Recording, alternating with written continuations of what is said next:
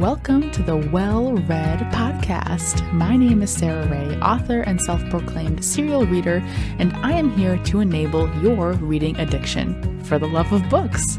Use the links in the show notes to find this episode's featured book at your preferred retailer. Thanks for listening.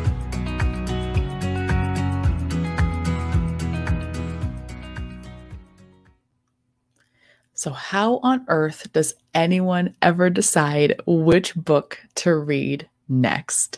If you're anything like me, your to be read list is never ending and constantly being added to, and you like it that way.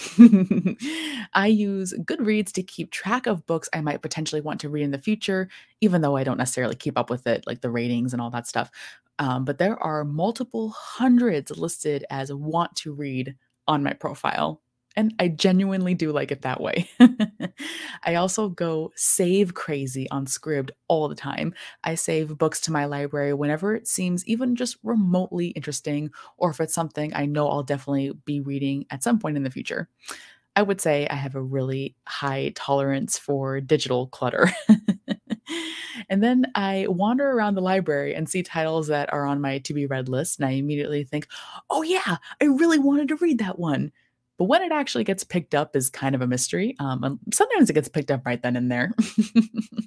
and occasionally I'll go to my Goodreads profile and I'll scroll through like the multiple hundreds of books and I'm like, yeah, yes, I want to read all of these and I will.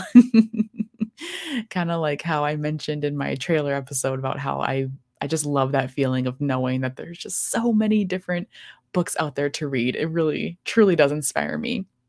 And I'm also not afraid to put books on hold like a crazy person at the library, especially if there is a super long wait for it. Then it's like a special gift when it uh, finally becomes available. It's just, it's fun. It's like Christmas.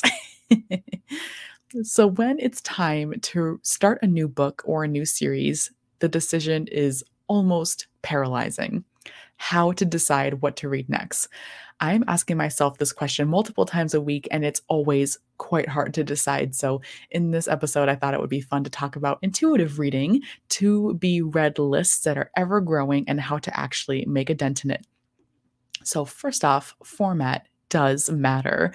The key to reading more books is picking the format that you like to read best. I recently did another podcast episode about the three formats of books um, audio, digital, and print, and how I decide which format to read, kind of like my format hierarchy. And the main reason I always almost always opt for audiobooks whenever I can is because that they are the fastest way to consume books.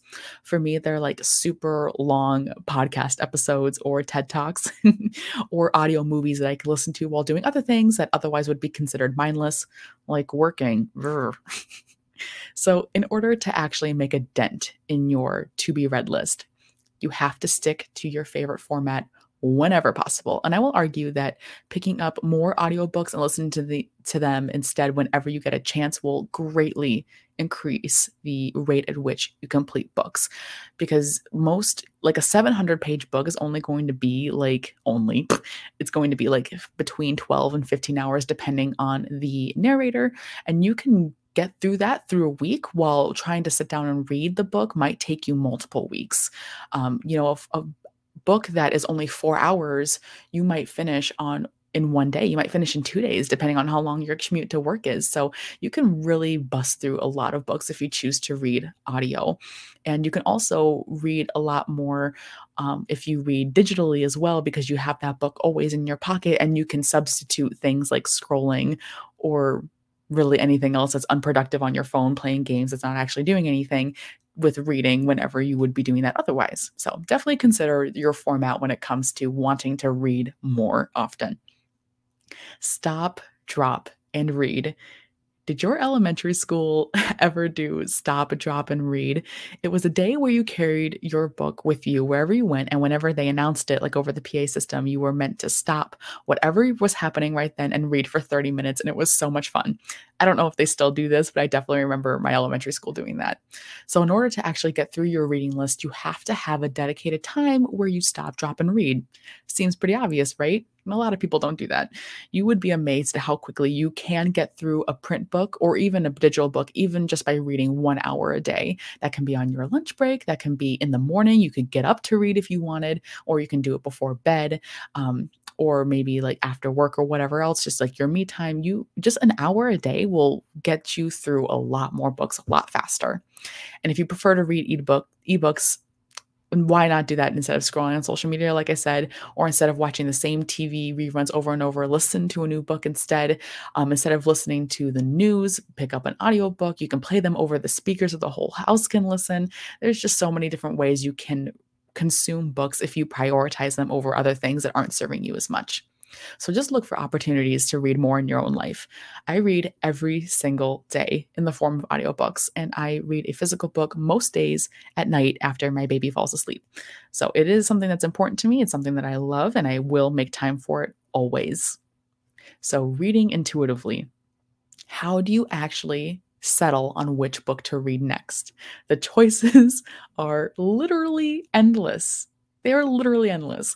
so, how do you ever decide? So, when I face this decision multiple times a week, there are a few things I ask myself before finally settling on something. First, am I wanting to read a new fiction or a nonfiction book? And if it's fiction, am I ready to start a new series? Because series are a commitment, and I don't always want to commit.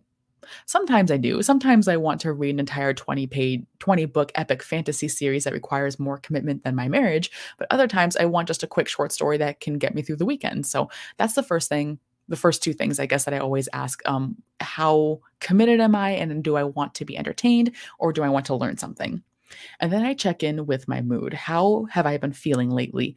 What feels like it's lacking in my life right now? Um, do I want to learn something? Do I want to be entertained? That's the sort of feeling that I'm checking in with. If I want a little bit more adventure, if I'm feeling kind of the travel bug, I'll find a book that involves traveling, or maybe a book that is about traveling or about a different culture that I am unfamiliar with. Or another example is if I'm missing my parents or I'm missing my family or I'm feeling lonely in the sense that I am missing other people, I'll reach for a young adult coming of age story because those always involve building relationships and they always, they almost always have happy endings, which feels good too. And I've noticed that season plays a lot into this as well. Um, in the winter, I tend to pick up literary fiction that's long, like I'll happily read like an 800 page literary fiction book um, much more regularly. It's like I'm in the mood for like deep thinking and contemplation and complicated stories and complicated characters, but not necessarily a series all the time, like a one off literary fiction book that leaves me thinking for a while. I love that. Um, I also tend to read a lot more nonfiction in the winter and in the spring months, I've noticed, especially biographies and history books, um, not just skill building books, but books about histories and, and about people. In the summer, I almost always reach for lighthearted series or books that are fun and quick. Even if it's not a series, I typically want to read about characters that are enjoying life or that are building up their dream life in some way, just something heartwarming and silly, um, something romantic. And this is definitely romance genre season. Or cozy mysteries are another good thing to read in the summer because, again, they're kind of quick, they're fun, they're lighthearted, and they have almost always have good resolutions. Um, and I do love a good Christmas romance themed novella in December. Don't you judge me. it's like reading a Hallmark movie, but with on page sex, usually. When in a Hallmark movie, they're just going to kiss once in the last two minutes. Lame.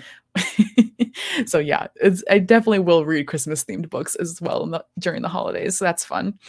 Um, I'll also consider what I've been reading recently when it's time to pick up a new book, and I try to mix it up. Like if I read three witchy magic novels in a row, which happened recently, I'll purposefully switch to something completely different, a completely different genre, so that I don't get bored and I kind of keep things fresh, especially since this podcast gives me kind of a reason to make sure I'm being diverse in my reading. It's kind of fun. And I like to go out of my way to read books that aren't my type on a regular basis to keep me on my toes, especially since my favorite books are magical fantasy historical fiction with some romance in there. I almost always know that I'll be able to find a book in that realm and enjoy it in that genre. But horror or mystery or dystopian, these are exciting to me in totally different ways. And um, it's I'm not as familiar with those series or those genres, so it's a lot harder for me to predict the tropes. So that's more fun too. Not to say that sometimes if it's a bad book, I won't predict the tropes, but but I, I know them less, so it's, it's exciting in a different way. And I also love looking at the books that Scribd recommends for me. They're usually on theme for current events, such as books about badass women on National Women's Day, or more recently, books about Ukrainian history or biographies of celebrities that recently passed away. So those sort of recommendations are fun and they'll jump out at me. And I often will just pick those up immediately and just start reading them because they seem interesting. Um, and then I consider length. How committed am I feeling right now, as I mentioned before? Any book less than four hours is perfect in between series.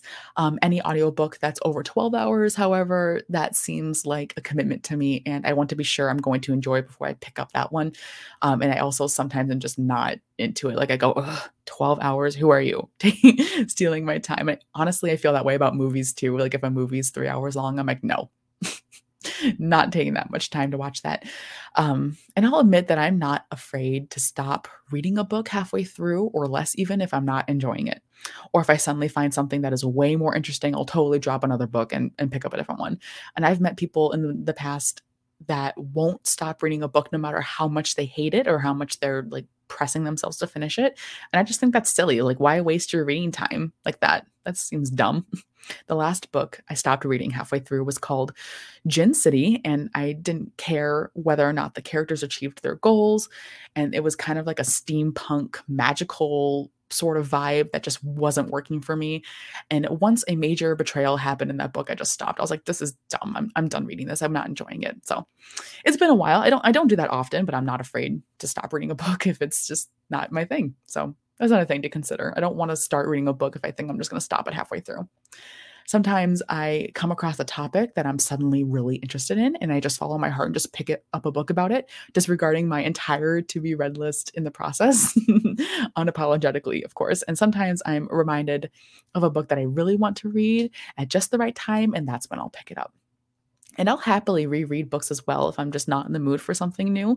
Favorite rereads include The Alchemist, or Stargirl, or The Unicorn Chronicles, uh, Gil's All Fright Diner, and You Can Heal Your Life. It's like comforting, like rewatching your favorite movie, which I definitely do as well. But rereading my favorite books is is always enjoyable, especially since these t- particular books that I just read or read off to you are really layered. So there's always more to find out and more to see and more to relive. So yeah, I'll definitely reread a book as well if I'm not really in the mood for something new. And in all honesty, I, I know that my to be read list will never be completed. And I would be really sad if it were. And I know I'll be reminded of the books on my to be read list at the exact right time, and I just trust in that. So, how do you decide what to read next? Let me know at me on Twitter at wellread.blog. I'd love to hear how you narrow down the bazillion choices. and of course, if you have any recommendations, I'll happily add them to my ever growing to be read list. And I will definitely throw recommendations your way as well. One in every two bibliophiles suffer from abibliophobia, the fear of running out of reading material. Keep yourself safe and subscribe to this podcast so you never have to worry about running out of book recommendations ever again. Phew, that was a close one.